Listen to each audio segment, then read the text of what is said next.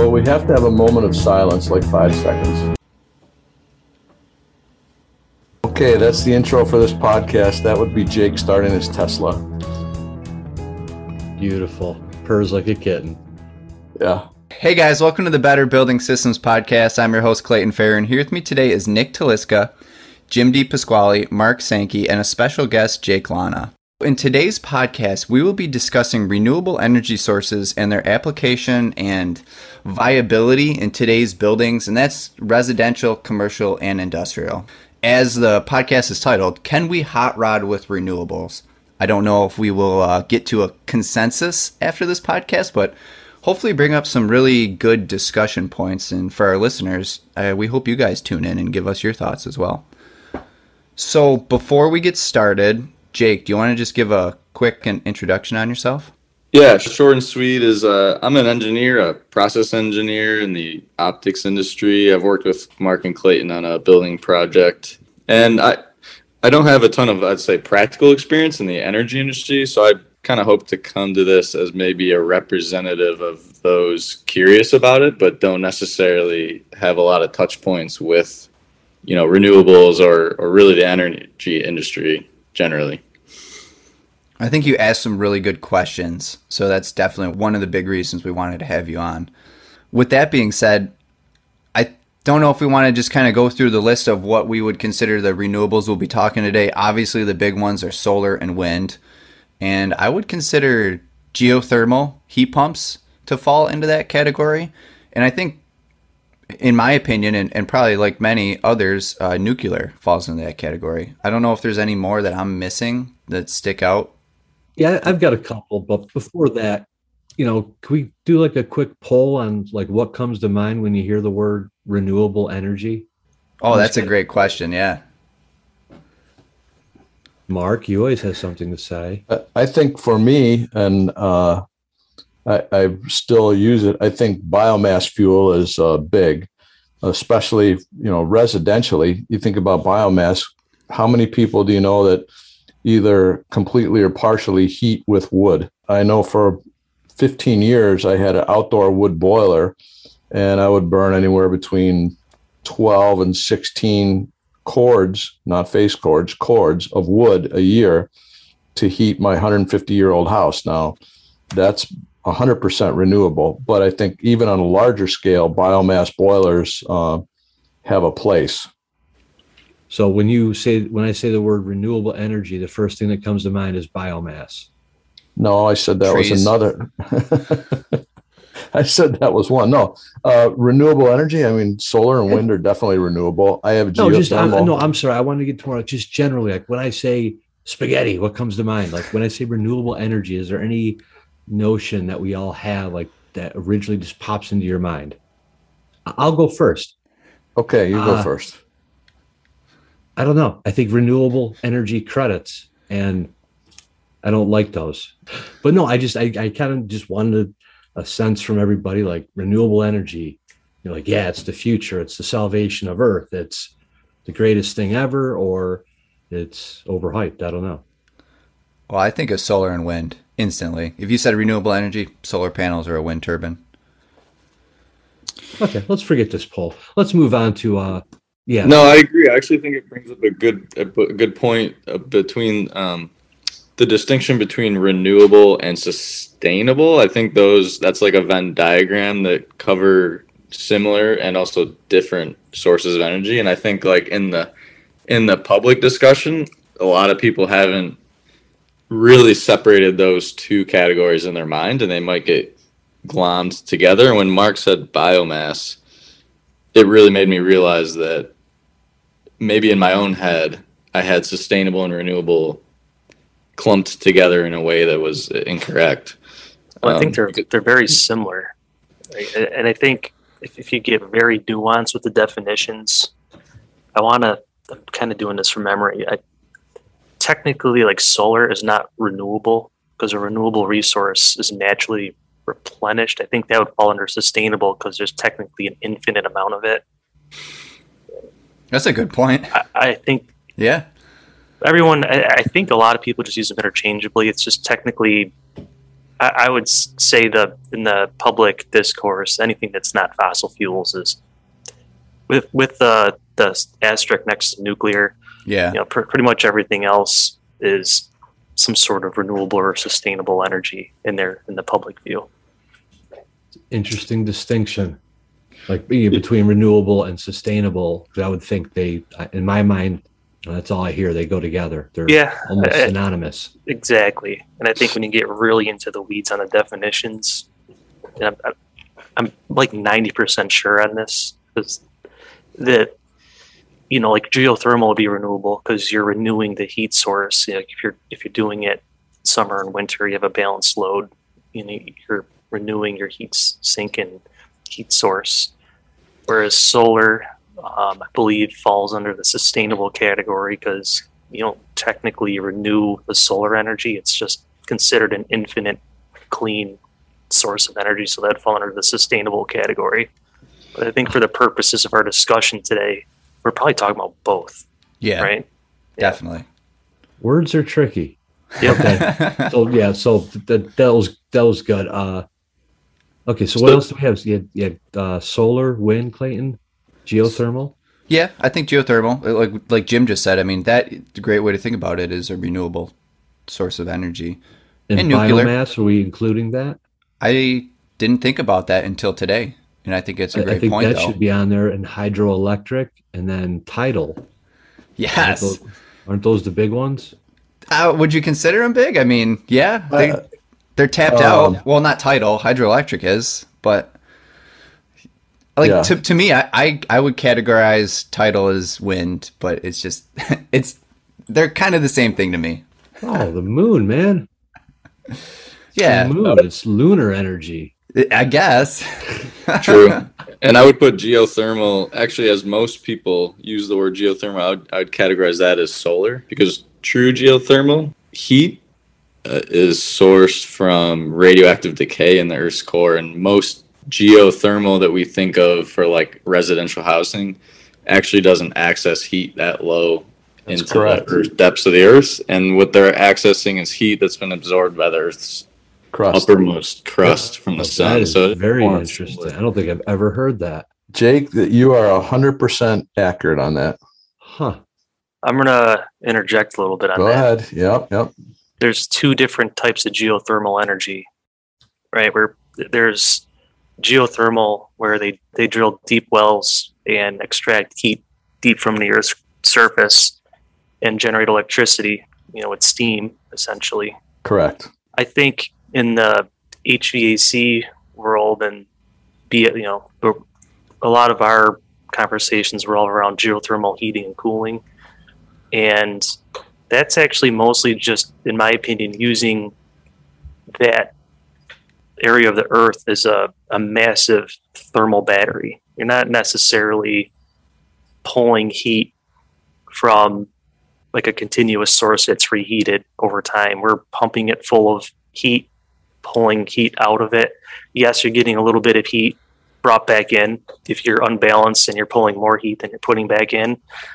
But when you do like a geothermal design and you you actually model and graph the underground climate because it's cyclic every year, the earth, er, that temperature of where your bore fields are is changing, you know, throughout the seasons, and it it's it's mostly used as like a seasonal energy storage rather than uh, like a source of energy. So that's just my two cents. That's that is correct, Jim. Also, though, you can go to Minnesota, North Dakota, which are you know predominantly uh, heating requirements, and use geothermal specifically because it's renewed from the sun. You know, you're whatever six feet down. That's not the Earth's core that's providing the heat. It's ultimately the solar renewal of uh, the yeah, yeah, yeah. But you know, interestingly, we were in New Zealand a few years ago, and the North Island is a hundred percent geothermal power plant where there it's a volcanic island, obviously. So they drill down and make 600 psi steam from the temperature of that volcano to provide power for the whole North Island. Fascinating. Yeah. Yeah, Do you know how incredible. far down they go? They drill. No, in fact, uh, the whole process, just from uh, 10,000 foot level seems so scary. I didn't even want to go to the site. Huh. That's interesting in and of itself. So, so I think I want to try to pull us a little bit back and, and start talking specifics, you know, I'll about fight you every step of the way. vi- Clayton. viability or like what it comes down to me with this podcast episode is like, okay, pick whatever, you know, renewable energy source we have listed. Is it viable? Is it, will it work in the future? Can we grow on it? Whatever, financially and sustainably. And So can can you do? Let me let me share your, share a screen. You see that slide?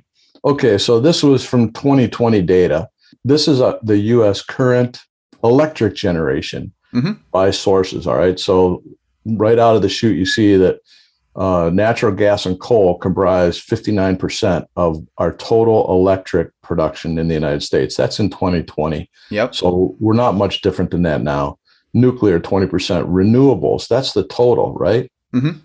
20%. And hydro, uh, non hydro, and petroleum is other. So if you look at the expansion, so natural gas is the blue and coal. So all, all that really natural gas has done is displace coal.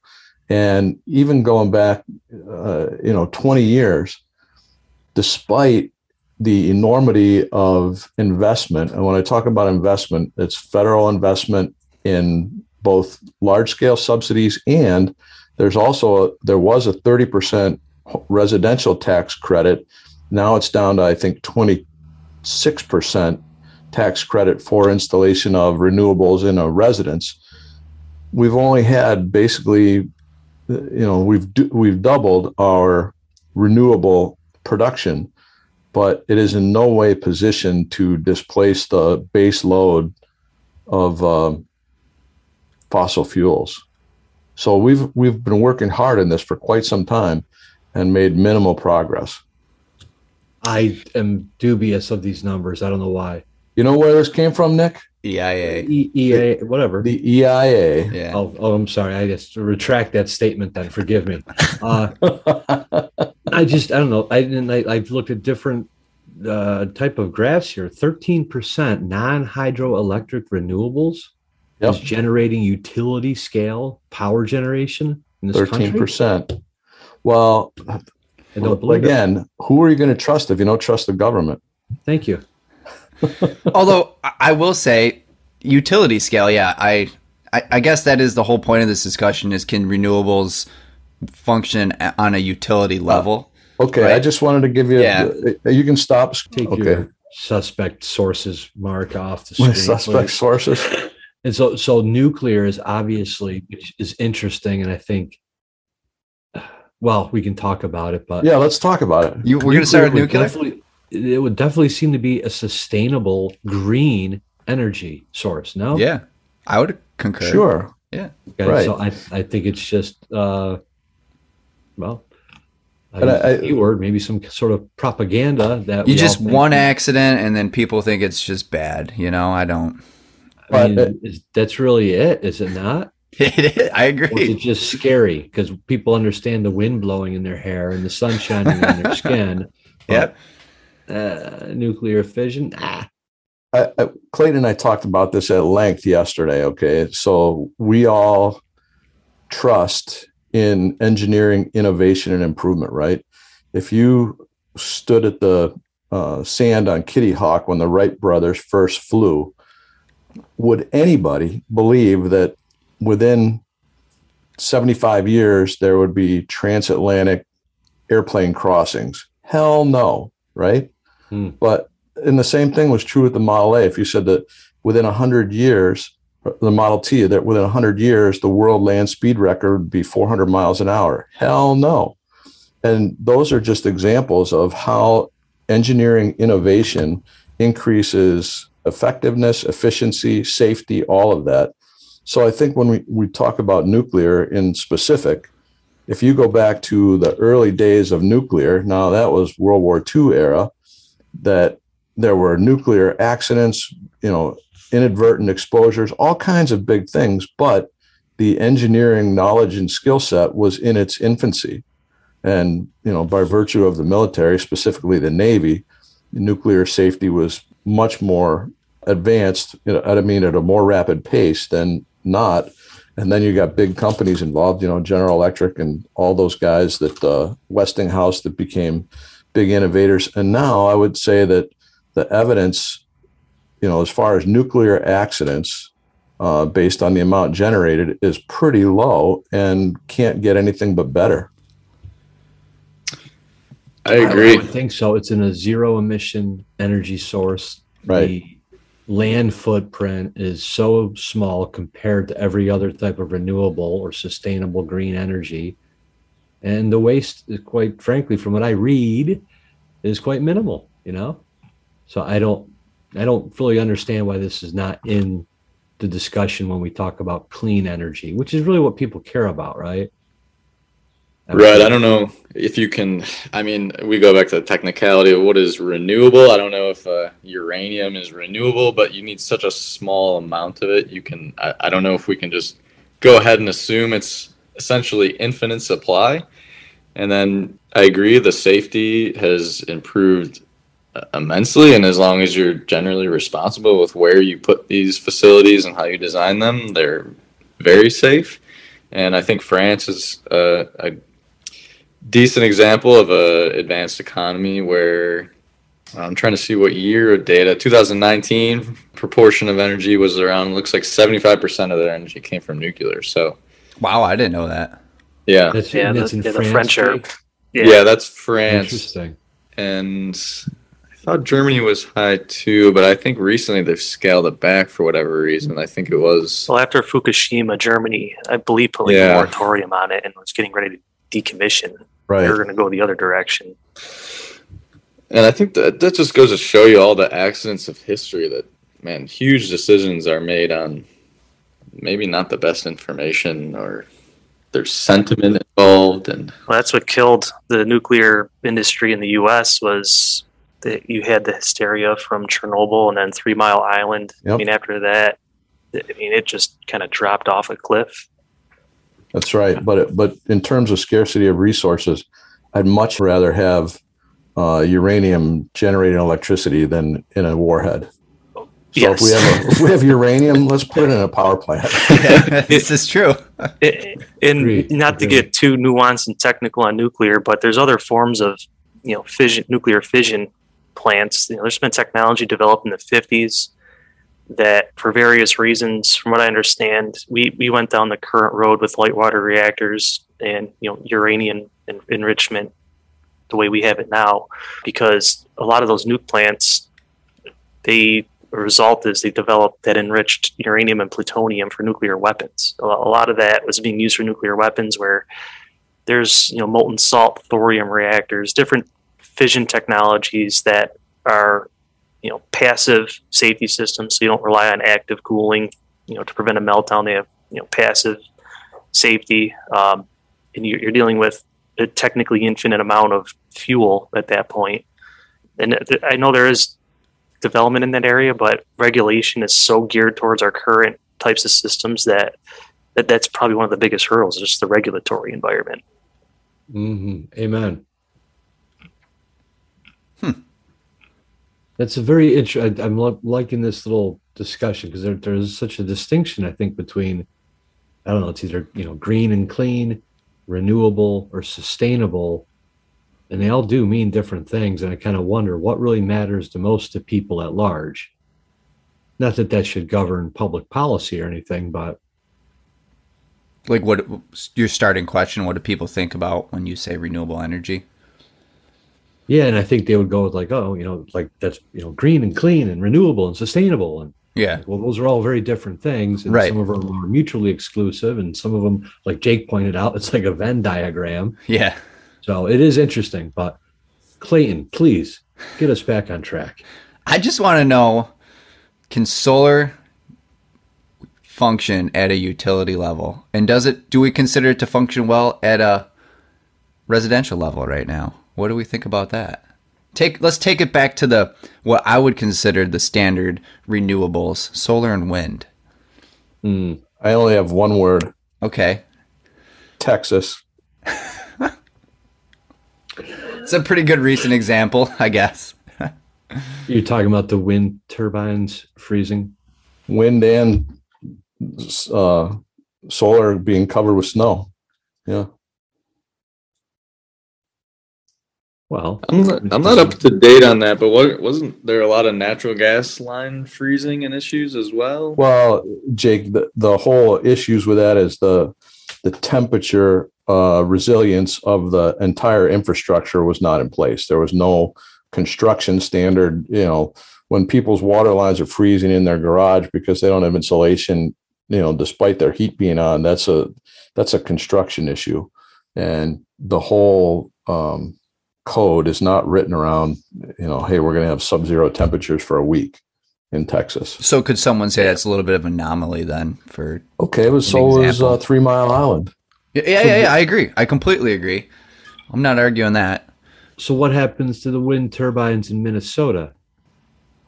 So that's an interesting question. So uh, I would do a screen share, but that was kind of clunky. So I'll just uh, give you the data on that, which is basically how much energy does a wind turbine produce? This is also from the EIA that in general, for uh, every megawatt you put in, you should expect on average 30% production based on mechanical reliability and wind speed. So that means if you want to, you know, build 100 megawatts, you need to put in 300 megawatts of production and assume that at some point in time, and they actually have a curve on there, that uh, as a percent of time, approximately 14% of the time, you're going to produce zero. Okay, but do I mean so the your example about the the, the wind tur- turbines in Texas, if they were designed to be installed in a northern state, would they have survived the freezing temperatures? Were they made of a different? Just like Oh, maybe. I don't be know that. I don't know that. because I hear that a lot, the, the whole Texas thing, you're one word, but then I think, well, there's also the hundred year floods, and you're obviously not going to design around that. Well, that. that's why Fukushima happened, though, was one tsunami. that is true. I think there were design flaws with that reactor as well. They did some cost saving measures, and uh, it, it Yeah, had they- to they been designed located their properly, that diesel it could have generators below the floodplain. right. That's, you're exactly right. My biggest problem with solar and wind is just scalability. You know, I, I, I'm always thinking not about now, but what our energy needs going to be, you know, 10, 20, 50 years from now. God, don't say it. Don't say electric cars. I'm not even, I don't even need to because you, you know, 20 years from now, there might be things that exist that you, we're not, you, know, you can't think of now that are consuming, you know, big energy consumers. That's this is why, like, I, I'm a big, I'm a big nuclear fanboy because nuclear scales. Right. It's got, a, as Nick For said, it's got an extremely, extremely tiny footprint because footprint is big in my mind. You Mhm. know, I'm seeing these solar arrays going up all over town, my town, and some of the outskirts. Used to be farmland. They clear it and then they just throw up endless amounts of solar panels. And I'm like, all right, well, what if you know in 20 years we need, you know, triple hmm. the, the the energy and but not just that we need like you go back to Mark's graph, you need 10 times the renewables. So, like, are we just going to cover everything with solar panels and have wind turbines everywhere? I'm stri- driving through the southern tier, and see wind turbines, you know, in the, the hills, and then they're talking about offshore, you know, which I am so against just because I don't want to be staring at these things. You know, they're, those are some of my biggest problems with, with wind and solar. I think they're excellent in residential and distributed applications, but at the utility scale, you know, but people aren't realizing, the other thing is, is you they, you can't just have wind and solar if you want to go, you know, largely renewable and get rid of fossil fuels. You need to pair them with either a natural gas fired, you know, plant like a, a, a topping plant, a, a quick fire up that could balance uh, low there's low demand, or you need utility scale battery storage, which I just don't. I understand there's some what they call utility scale battery storage systems out there. I just don't see that being employed at scale anytime in the near future. at all. Uh, I'd love to be challenged on that because in this whole conversation, I have just as many questions as I do. Probably have more questions than answers, but just from all the different angles I see this at, I just don't see how you scale solar and wind at the utility scale anytime soon. I would add on to that. I don't see how you scale at utility level without enormous gov- government investment. So, Jim, whether you like it or not, you'll be paying for it. Yeah. Yeah. Uh, you know, I don't know. That, that that's why I always go back. Well, just compare it to why, why wouldn't you go with nuclear in this case? So yeah, I, I'm with Jim. I guess honestly, if you know, it's more questions. I think. I mean, I have strong opinions on stuff, but yeah, I am kind of. I'm very curious about the solar interplay with utility grade production. You know, I guess I'm not really that familiar with it to even be able to conceptualize that. That they're not just using it for some office space or something, but actually producing megawatts of energy with it. Oh, go to Nevada and look at some of the utility size. I I mean, it's as far as you can see is, is uh, solar panels. You know, even in upstate New York, there are some pretty large uh, installations, even along um, the Southern Tier Expressway, Yeah. that that are definitely utility connected. Interesting. Okay. Yeah, no, no, that makes sense now that you pointed out. It's just a massive footprint. And you, you, Yep. there's a finite amount. You'll always have that watts per square foot of solar energy available for you to capture that'll never go up. Right. So you can't increase the energy intensity and the you know the watts per square foot available. We can improve the efficiency.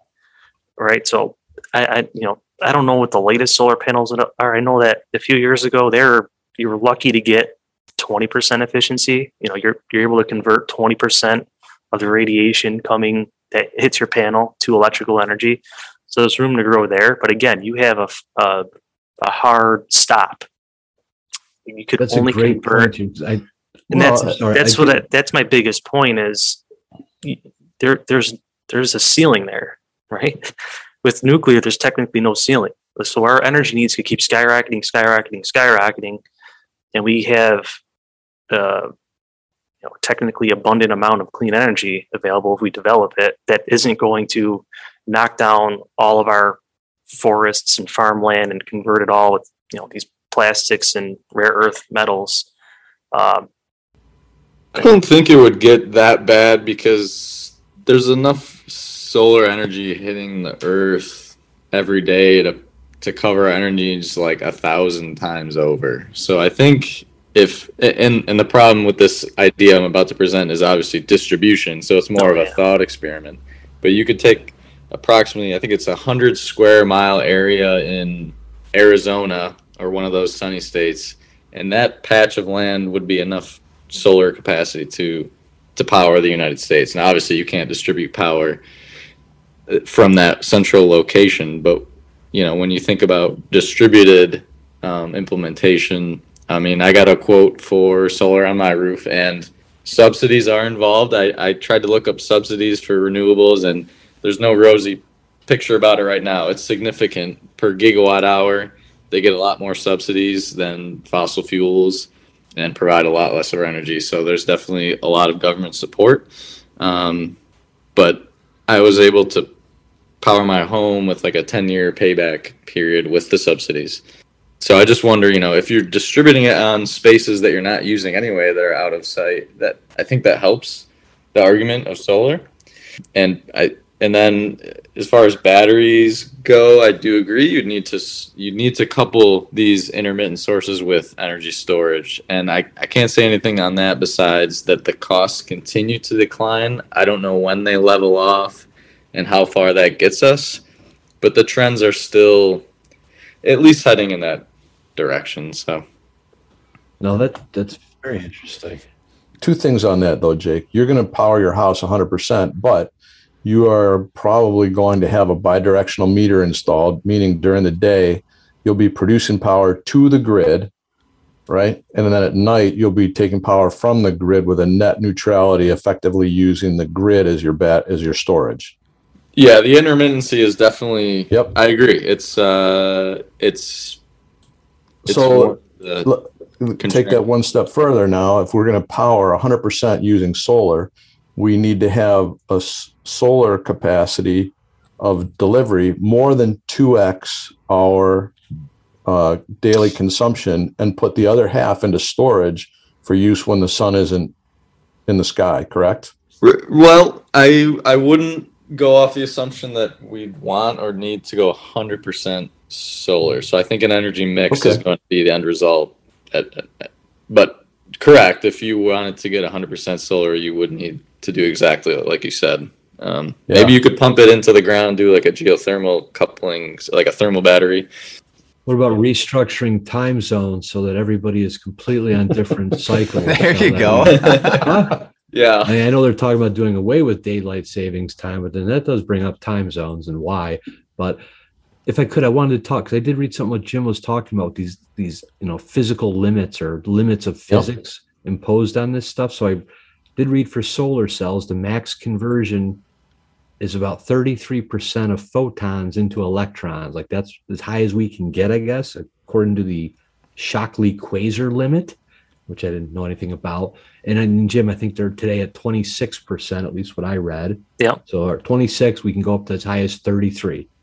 Now for wind turbines or wind turbines, there's something called the Betz limit, which I guess allows us to capture a maximum of 60% of the energy in moving air. And right now, commercial turbines are about 45%. So there is some upside there, but it is interesting those those ceilings. Yeah. Well, like, Yeah. look at an internal combustion engine, and we don't question the 30% efficiency we experience with those energy sources. Oh, I mean, that's completely Jake. normal.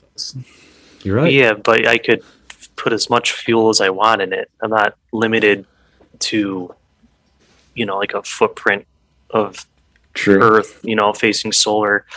You know, like and that I guess, you know, Jake, your your example is residential distributed energy, which I'm actually I think it's a great application for it. You could go 100% off the grid at your, you know, a residential scale, single family residence, um, and even smaller buildings, completely off grid, solar. clarify 100 though, Jim? Yep. It's not completely off grid because you're using the grid as your storage mechanism. No, no, no. Uh, I'm saying you, you could you could You go could, off yeah, grid yeah. with, with agree. battery Oh, you with could, battery but- backup. well, Yeah, if you go battery backup. Okay, keep going. It's my apologies. Yeah, no, there there there there are several. I know several people that have off-grid setups with batteries um, and solar and inverters, and you know you, you have to have a geothermal system. You can't have big, demanding air conditioning systems. It takes a lot of planning Mhm. um, Yep. and proper, but it's it's practical, and that that's a great application for it. I think my my argument's utility scale, and even though Arizona might have all this available solar energy year round, the you know as an engineer, I'm I'm all about practicality. How do I get that everywhere? It's not practical. Like you just cannot. Gen- with our current technology, but uh, again, I don't see anywhere in the near future the development of superconductors and material science to carry that electrical energy all the way from Arizona to the rest of the world, you know, the rest of the country. You're talking decades away from being able to actually do that. I agree with that, but that's why I think the distributed part residentially is huge. Like to me, you know, the concept of the Tesla solar roof is genius. Um, and maybe I'm biased, but you know, you delete the need for an asphalt roof, which has its benefits, obviously, for not using oil and all that. And yes, you need a battery, obviously, like we're we all understand that, but you know, like the residential, just looked up the residential sector is 17% of our energy consumption in the United States. Commercial's 12. Transportation's 35 and then industrial is 36. So if you could by doing distributed, you know, your microgrids for each house or whatever you want to call it, residentially and maybe commercially, you could really save you could take up a lot of that energy consumption, you know? For me, it's just like if you have a big building and you can put panels on it, and even just even if it doesn't power your plant, uh, I don't see why you wouldn't offset some of your Yeah. bills. I by think just that's a great- generating that's- electricity. That's a that, I'm all for that because your roof isn't doing anything anyway, right? It's right, just right. Yeah. my, my biggest problem. I hate to see, you know, forests and land being cleared to throw utility scale panels and wind turbines everywhere. That's my biggest problem right now. I just don't know why they do that because I would say It's because of the subsidies. Otherwise, they wouldn't be doing Right. it. yeah, yeah, yeah, yeah, yeah. That's right. Yeah. I I would agree completely with what everybody's saying here. Small scale, distributed, uh, works for so many. I think it's great, Uh, and, and and it hardens the grid. Yeah. You know, you, you have Yep. more Absolutely. decentralization and you know more reliability. I'm all for that.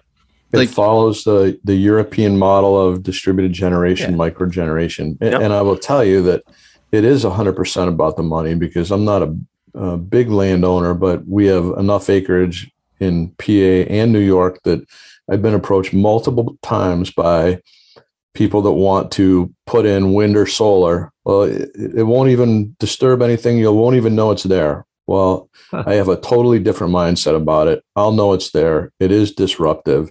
It is an eyesore. I don't want it, not in my backyard. And it's all about the money. For enough money, you know, that will be the decision criteria for many, many landowners. Sad, sad little story. Yeah. It, no, no, I- no, I didn't mean It jokingly, but. No. what I, what I and I think this is kind of what well, maybe it's not what Jim was saying, but like I don't like the fact that there does not seem to be that even evaluation of the other side of the coin Yeah. for you know we want to do this solar stuff. Everybody's talking about the environment. Okay, tell me what happens to those acres you're going to clear cut and put the panels on. You know, there's no evaluation of that side of the environmental impact. Nope. And I can agree. I think that's driven by uh, the money, which is driven by a a social campaign of some sort. You know, to that just anything green is good. But again, my big beef again with all this is I think a lot of this stuff with the subsidies and rebates and whatever.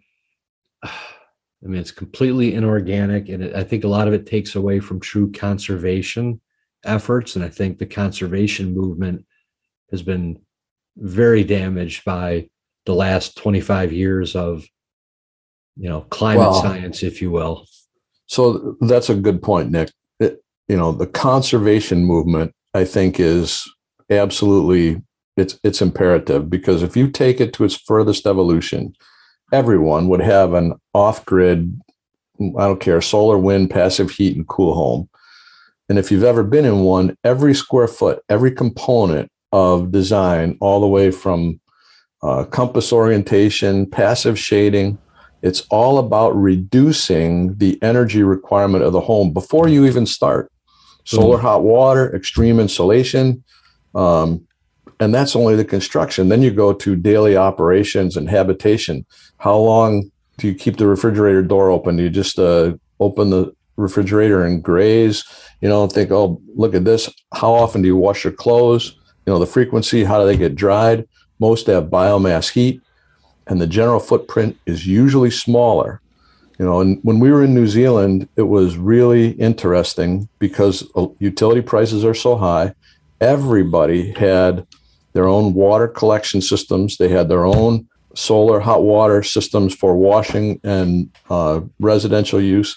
But I don't think we as a nation are really, we have not embraced conservation yet. And the green, you know, energy, renewable energy, it won't work without conservation. Yeah. I would love to see a chart of clothesline sales in the United States from the 1950s to present day. I still use a clothesline, No, and I imagine there's a lot in New Zealand too. and there is. But I, I mean, uh, you know, my wife always makes sure that I take them down off the clothesline, tumble them in the dryer. So, in her words, it doesn't look like my clothes have been sh- just chewed by a cow. So, I like that look on you, Mark. yeah. But all I'm saying is that the people that are that are embracing off grid have already embraced conservation. Mm. Oh, what a great statement. Yeah, Yeah, I think until it gets cheap, money talks. I think um, your average person, well, I, I want to say especially in the United States, but maybe I'm pessimistic about our people. But um, I think, uh, yeah, until the cost, until it becomes cost effective for them, I don't think many people will voluntarily shift. Um, and that and that's where things start to get political. Yes, because, I was just going to say, you know, now they're going to try to uh, nudge you and force you in that direction with you know subsidies and taxes and policies that are going to try to entice you to move in that direction of you know renewable and sustainable energy. Um, you know, so then then that's when you get into well, how serious is this threat? You know, of climate change, and how quickly do we need to react to it? Is this an like do we have to you know respond instantly? And there are costs to the response. You know, it's not like you do all these things and you just some of the arguments I hear are that well then if we're wrong all we have we just have a very clean world and clean energy if we're wrong it's like no you have a lot of this hits the low income people the hardest you know because energy prices is going to cause all prices to rise um, they're going to have the hardest time the people on fixed incomes and lower incomes so there are there are real world serious costs you have to consider before you implement large scale, you know, political solutions to this. Um, and that's where, you know, again, that's where I start to have more questions than answers. You know, I have strong opinions, but they're they're weakly held. I could be, I could be convinced. You know, I'm not saying that I don't sit here all day and do climate science all day every day. You know, but I def- definitely do have questions on things um, and concerns for sure. Um, but that's where things start to get political. I don't think there's any easy answer to that one. So just take a take a step back and let's compare and contrast what's going on, what has gone on in Europe typically versus what's going on now. So for about 15 years, European natural gas prices were anywhere between 1.5 and 2x what they are in the United States. All right. So, and Europe has been heavily investing in renewables. I mean, just, you know, unbelievably, right? But has it been enough to offset their their uh, fossil fuel usage? No. So in um, 2021, our Henry Hub natural gas prices were about five bucks an MCF. Europe's were about eight fifty. It looks like from the chart. You know what they were yesterday? Our natural gas prices at the Henry Hub were six dollars and ten cents. Europe's were $41 an MCF. Wow. $41 an MCF. Do you know what kind of impact that will have on industry, on residences? I mean, that is unreal. It'll, it'll ripple through everything. Everything. Their inflation is already just, I mean, everything has gone off the chart. You know, we think we have an issue. Their issue will be five times as bad. Yeah. Yeah, and then you know that's some of my biggest concerns right now are the the pace. Um, you know, I just read yesterday, New York is considering a statewide moratorium on new gas installations on, like, across the whole state. Yep. You know, I saw that in New York City, you know, a few months ago, and now it's the whole state. Yeah, for and, uh, private rev- residences too. Yeah, I, I, I, didn't finish reading. I just I just caught it, and I'm like, wait a second, like this is getting crazy because I'm already seeing Ithaca, for example, and some other. There's been some other local areas that have uh, issued moratoriums on new gas hookups, and then you know, so they put in a bunch of air source heat pumps, and then next thing you know, they're getting calls because you know they're going into a, they're going into electric auxiliary yeah, heat, and they're wondering right. why on the cold peak days their electricity demand is through the roof. Right. And I'm like, this is just a start. I'm like, if you if you f- push too hard too quickly without proper planning, you know, you're going to cause a lot more problems than you intend to solve. So, so well, you, you know, there is a moratorium already on um, no gas from a fracking state like Pennsylvania can come into New York. Yep. You know yep. that. Mm-hmm. I mean, well, well.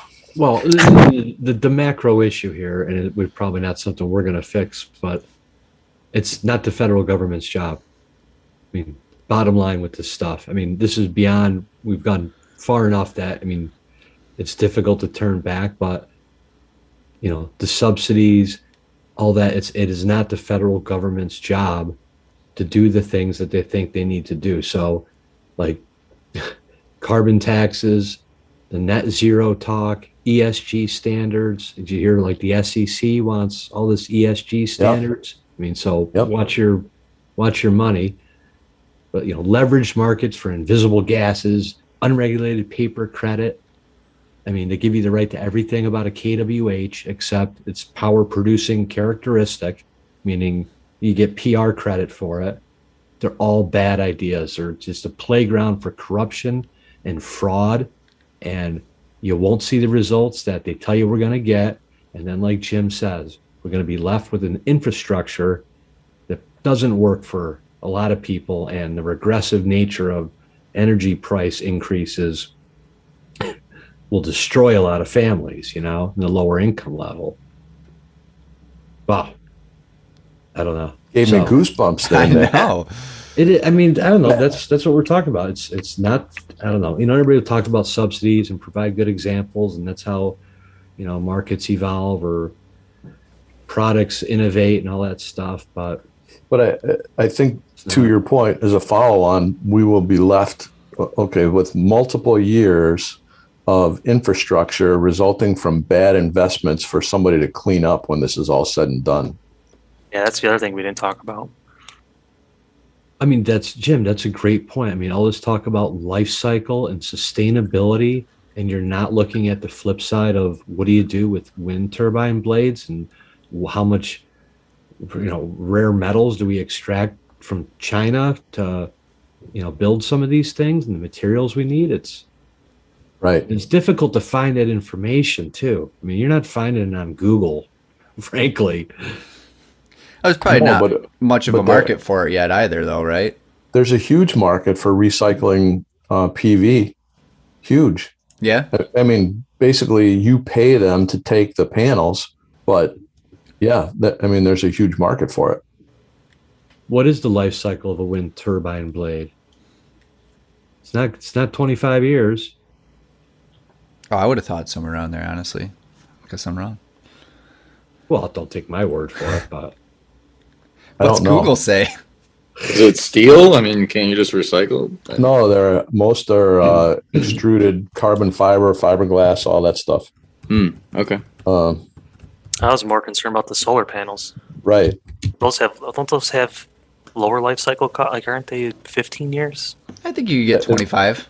Fifteen they're about years. They're 30. supposed to be seventy-five percent. Yeah. I mean, it's still seventy-five percent capacity at fifteen years. I think we probably need to rewrite all of the life cycle expected uh, life cycles of major appliance and equipment that we all know, because a washer and dryer doesn't last as long as it did 10 years ago. I know You're not kidding. refrigerators. Google says twenty years on a wind wind turbine. No, my Google says 25 to 30. Thank you, Google. Uh, mine's used to listening to me. But yeah, that's obviously an issue. Sorry, Jake. I didn't mean to cut you off. Um, no, I mean, just again at a high level, I think there's like a fundamental advantage to technologies that can be recycled. Um, so you can't recycle, let's say, natural gas once you burn it, it's uh, effectively gone forever. Whereas even batteries um, can be recycled, solar panels, I, it sounds like maybe can be. Um, so I, I don't know what to say except for for me from like a fundamental perspective if you can recycle the materials involved that that's a better solution um, obviously there's always a practical side as we've discussed with everything else but Oh, Jake, your calming ways have just, I think, taken me out of my Curmudgeon. curmudgeon-y phase. Thank you. That is the only word that's appropriate. I, I, think a lot You're of your um, you know this this um, counterpoints that I've heard to like renewables are really valid, and I think it's just really interesting because you know until we see how things play out, it's just it, it is there's a lot of question marks. Um, but I just try to get perspective of you know, uh, like like Mark said, it sounds crazy that things would be uh, planes would be flying across the Atlantic, or if you said gas cars are a good quite a good answer to transportation before there was a gas station on every corner. It would have sounded ridiculous to dig a hole to store an explosive gas underground, but you know we figured it out. We do it safely, and there's gas stations everywhere. It sounds like an insane build out effort, but you know it, it's just crazy how things tend to evolve. And I'm not saying which way it will in the case of renewables here, but I don't like to count d- options out just because it seems like a, a, a large effort. Um, obviously, it helps to put numbers behind things, but So That's very good perspective. I have to take a trip back in the Wayback Machine for a second. so, you guys all know why we have gasoline cars, how that whole thing happened. So, no. uh, John D. Rockefeller was the oil king of the United States. And when I say the oil king, the primary fossil fuel use in those days was kerosene for lamps. So this predated electric lights. And, you know, Standard Oil became the, you know, right or wrong, they had monopoly on oil lamp, uh, lamp oil uh, production, distribution, and sale and gasoline, which was a byproduct of the distillation process of crude oil, was a byproduct that in some cases they would dump it in a river and set it on fire. So when Henry Ford began his eh, journey into automobile production, John D. Rockefeller, Henry Ford sat down and said, "It would be great if we could find a use for this crap that we're we have as a byproduct from uh, lamp oil production." And why don't you think about powering your cars with that? And consequently, we now have, you know, gasoline powered cars. Now, if you had a, a Federal Transportation Safety Board back then, nobody would be able to haul around 30 gallons of gasoline in a vehicle slung underneath their car With just no simply bumpers. due, right, just due to safety issues, right? But that's why you know American ingenuity, inventiveness, and resourcefulness has to come from the private sector. It has to come from, and it, and it, in my mind, it always will. Yes, there's government research, there's government funding, but it's the innovation of the American people to, you know, respond and and adapt to the challenges we face. The free market will do its thing. Yep. Agreed. Love it. Well, I guess we did fix it. Yeah. I was gonna say, where do we go from here? Well, I just thought it was interesting because No, it you know, is. everybody. How do we get gasoline cars? Well, that was it. It was market driven. hmm Every, everybody saw an opportunity to make a buck. hmm Were there ever subsidies with uh, automobiles? Anybody know? Well, Did the, they of have to course, promote the use of Iacocca and the Chrysler bailout and all that stuff. Remember Yeah. that? Uh, fossil fuels as well have obviously gotten s- subsidies and Sure. and support, but things are Okay. Uh, definitely you know, swapped now. It's reasonable at definitely Renewables these days. What's that, Jake? Oh, it's just the the subsidy uh, distribution is definitely obviously when there only was fossil fuels, they got all the subsidies, but it's definitely skewed towards renewables at this point. That, has flipped decidedly. And Jake, when you were talking about your solar installation, you said it was a 10 year payback, you know, with with some economic stimulus, if you will. Do you have any idea what it would be without that? I That's a would say great 16, Question. somewhere I around wish I there. had the quote. I mean, it.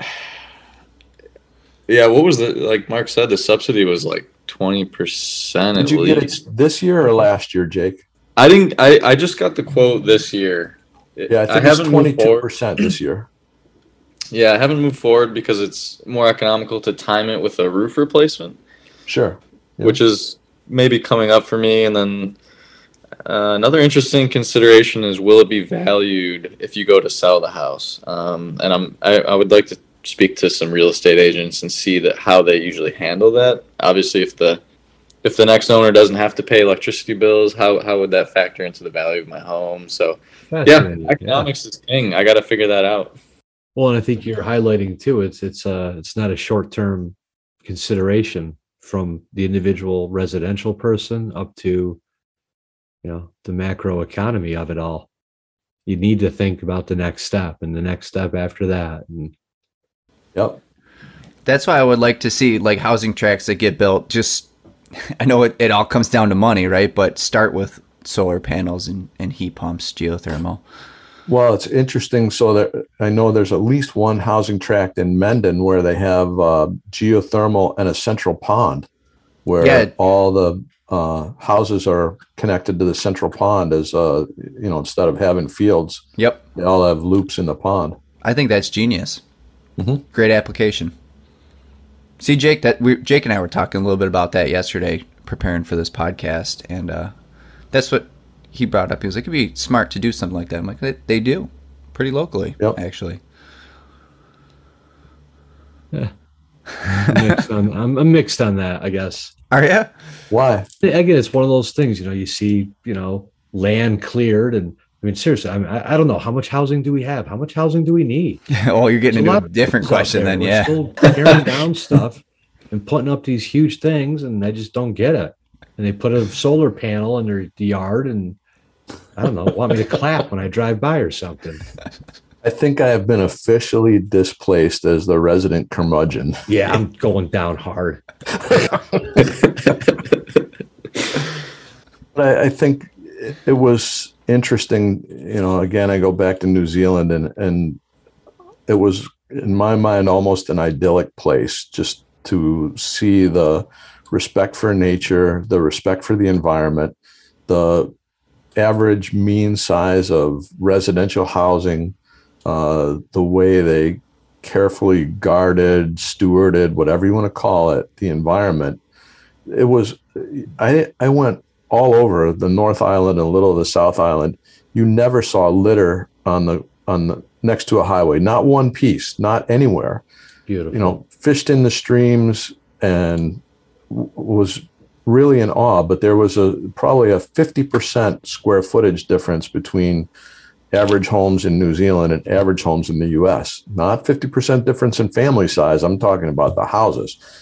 Um, and I think we, you know, as a, we, we have just a different expectation here. And until that expectation changes, then, it, you know, uh, it'll be very hard to bring down the you know raw or the total gross energy consumption per capita in the United States. I mean, it's Mark. So when you were over in New Zealand, did you see? Was there like public, you know, like service campaigns? You know, I mean, I'm thinking back to None. okay, so it's more in their culture then. It's in their culture, right? Okay, because we're we've got seem to gotten away. Like I don't, I haven't heard anybody in 25 years tell me to conserve anything really. I mean, except in our industry, right? But there used to be, you know, a lot of this conservation of natural resources of, you know, use less. The landfills are filling up, but not not one person is telling anybody, hey, stop consuming so much. you know, Right. I mean, it's kind of goes back to your same thing, you know, minimize your load, and then you minimize the capacity you need to to fulfill that.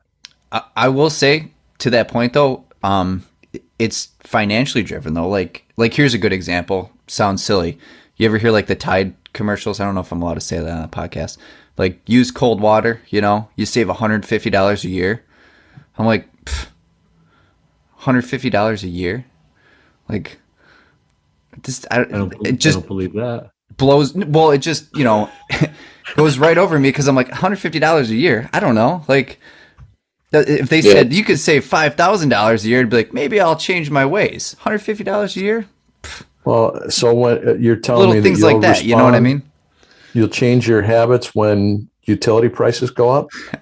sadly i mean that's kind of the way Oh, okay. D- so again, way back, I'm talking way back now. I don't know if you guys have ever seen it. Have you ever seen the ellipse, the green ellipse with a circle It's, I mean, a green ellipse with a line drawn uh, horizontally across it. It used to be the sign for environment and ecology. Probably never seen it. Probably not. That dates back to the 70s. Um, but the arrows. what's that? It was like the arrow thing. No, Okay, Um, I gotta look this up. A- and it was on everything. You know, that, oh, that was the beginning of Earth Day, and it, everybody was all about the environment back then. And uh, it it seems like now we talk the talk, but we don't walk the walk. Um, you know, when you all you have to do is drive down the road and you see how much crap is thrown out on. We're way in the weeds now, but crap on the side of the road. But Yeah. I mean, it it, it just I, I don't know what it is. I agree. Efficiency is definitely to play a big part here, and that's where kind of interest for the this heat, these distribute or uh, like district heating, like that one housing development you were just talking about, where you could actually share and distribute heat amongst like a, a small group of homes. I mean, even within a building. I mean, I can. There's probably so many buildings, commercial buildings, where for some reason they're generating tons of heat for a certain process or area and they're just rejecting heat out of the roof to cool another area.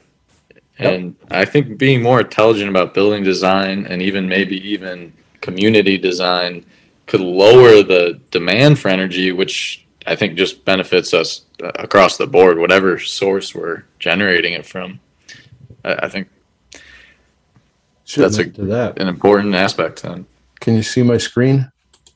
Oh, I'm not even looking. Let's see. Yeah, never seen that. never Never yeah. seen it? Never. I just looked No. up. I've never seen it before either. wow. Okay. Now I really feel old. Well, yeah. What? So, what is this like? Uh, does it does it date back to an organization?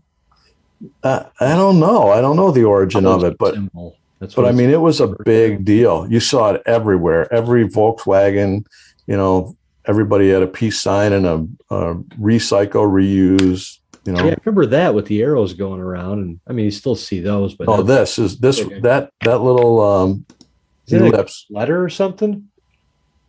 I think it is a, a Greek letter, but I don't know. Uh, I, I don't know where this came from. It just you know showed up at the beginning of Earth Day. Well, I think I'm gonna try to find a bunch of stickers on eBay and put them on my cars. There you go. There go. you go. I'd love to get some retro 1970s conservation stuff. Yeah. Yeah. So Sorry. to drag us out of the weeds, and we actually already lost one of our building hot riders because he had a yeah, hard Yeah. stop. it Yeah. a hard stop. I saw that. Um, where do we leave this podcast? What do we think? Like for our listeners, they heard a lot of back and forth and maybes, and I don't know, and we need more information, and but we have some opinions. Do we do we leave them with a, a definitive? This is where we stand, or we just it's open right now, open for debate still. I, I, I think uh, you know. Again, my takeaway is always that conservation comes first. Conserve first, and, Yeah. and that pays dividends no matter what. Whether Mhm. you use renewables, agree with renewables, but conservation first, and then you know, especially at the residential level, where you do have the option to use grid storage, solar, wind, great but from a utility level, its challenges are much more. They're, they're much larger because, as we talked about, disposal and recycling, life cycle costing, all that.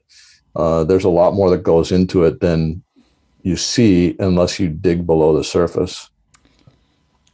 So I I'll leave our listeners with one one interesting fact. You know, a lot of this renewable stuff to me um, comes back to like what is the carbon life cycle of the technology, like solar panels. You know, people look oh. at solar panels like post production or manufacture, and they say, "Wow, they're green. That's making, you know, that's saving carbon pr- production." and nobody to me not a lot of people think about what, what what went into manufacturing this all the energy and electricity and burnt gas and all that good stuff and i found a website and i won't i won't cite the web page because i don't know how factually based it is but this website says that um, you need to have solar panels in operation for three years to become carbon neutral, paying off their carbon debt. So three years you can pay off a solar panel's carbon debt, which I found interesting. I mean, that's lower than what I would have expected, and I don't know where that falls for wind turbines. I don't know where that falls for you know geothermal heat pumps, and I think we'll have to talk about it in another episode. But I don't know where that falls for like electric cars and such. But to me, that's where that's where I look at renewable quote unquote energy sources is what is their lifespan carbon footprint from manufacture to disposal over 25 years or whatever. Yeah, the cradle grave cycle. Yeah. So we've all decided then that carbon is the big evil and it must go. I didn't say that. No, I'm just. CO, I'm- I'm well, CO2, question. I think in general is the, yeah, CO2 okay. emissions are perceived. I'll take a stand there that I think uh, carbon emissions are are are going to play a negative role in the future. what do you mean?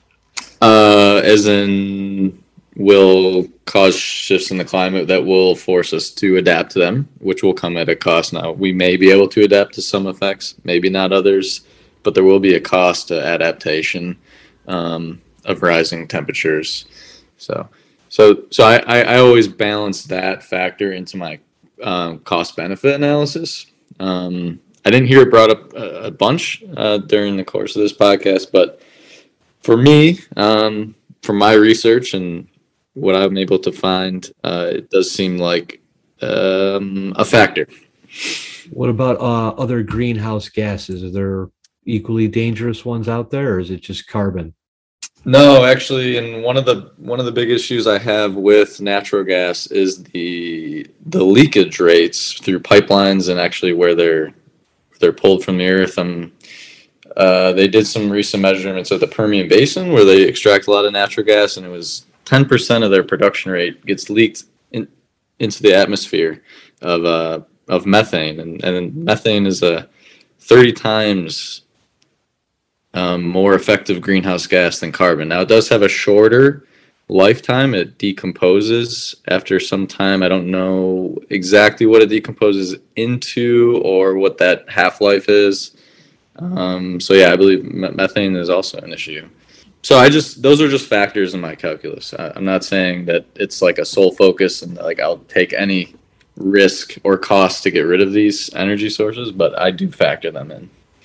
Well, I completely support like a holistic, you know, evaluation of it, like you're doing, and I think that's what you know Clayton alluded to too. When we look at these technologies and their impact to whatever matters to us, you can't just draw a dotted line about it. I mean, we're talking about right the planet, aren't we? Yeah. So it, it seems it just dis uh, disingenuous at to me at times to just like I said draw this fake envelope around this tiny farmer's field with solar panels and say It's all good. this is the holy grail right Yeah. here Agreed. in the context of the planet. But I agree. And Jake, your point is valid that there, you know, I think the data may be a little old because there are, I, have proximity to some gas wells and, you know, especially here in Pennsylvania, the engineering controls are unreal. Even the increase in engineering controls are unreal. That said, the United States as a country has more engineering controls requirements than any other country on the face of the earth as far as extraction and leakage rates. So we all need to do our part. Agreed. We need to have more and better engineering controls and uh, leakage control, but we cannot be, we can't enforce those same requirements across the globe. So, you know, how do we get everybody on board with that? I don't know. Yeah. Yeah. Yeah, I, you know, I think this was a really good episode and discussion.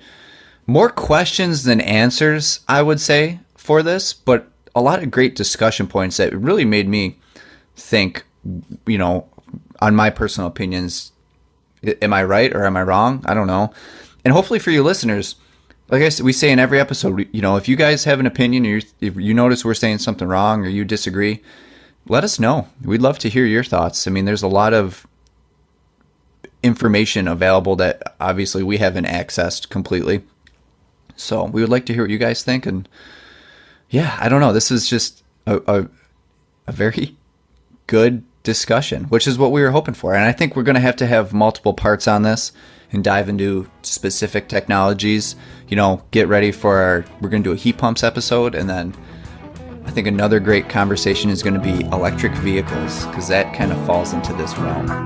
So we have some good ones coming up for our listeners. Important stuff. Yeah, absolutely. So as always, thank you everybody for tuning in. We hope you enjoyed the episode, and we look uh, forward to having you back for our next ones. Yeah, sorry if you could hear my Tesla in the background.